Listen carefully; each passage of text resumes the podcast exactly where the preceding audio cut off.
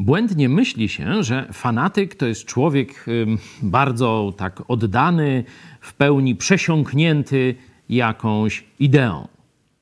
Rzeczywistość jest odmienna.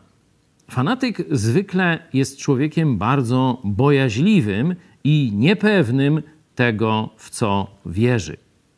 Dlatego, żeby nie mieć problemu, on stara się zniszczyć konkurencję.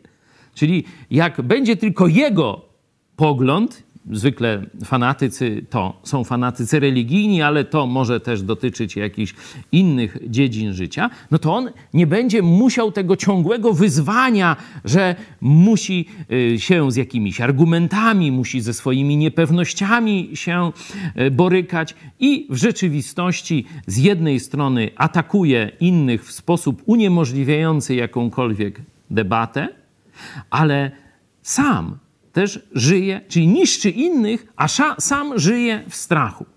Absolutnie pamiętajcie, że chrześcijanin nie może iść w żadną z tych stron.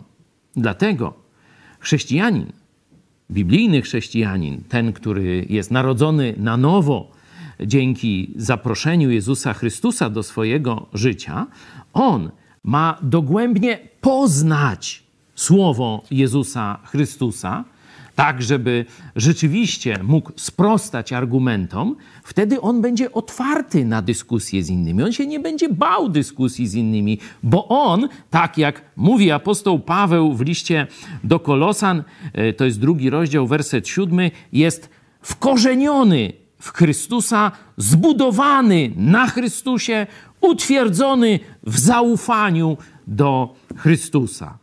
To jest nasze przygotowanie do wyjścia w świat. Mocni w Chrystusie jesteśmy otwarci, by stawić czoła wszelkim wyzwaniom, wszelkim religiom, wszelkim teologiom, wszelkim ideologiom. My się ich nie boimy. No niestety, oni się boją nas, bo często są fanatykami. Oczywiście są wyjątki, po drugiej stronie też są ludzie rozumni. Jeśli tacy się spotykają, wtedy mamy prawdziwą wymianę myśli i argumentów.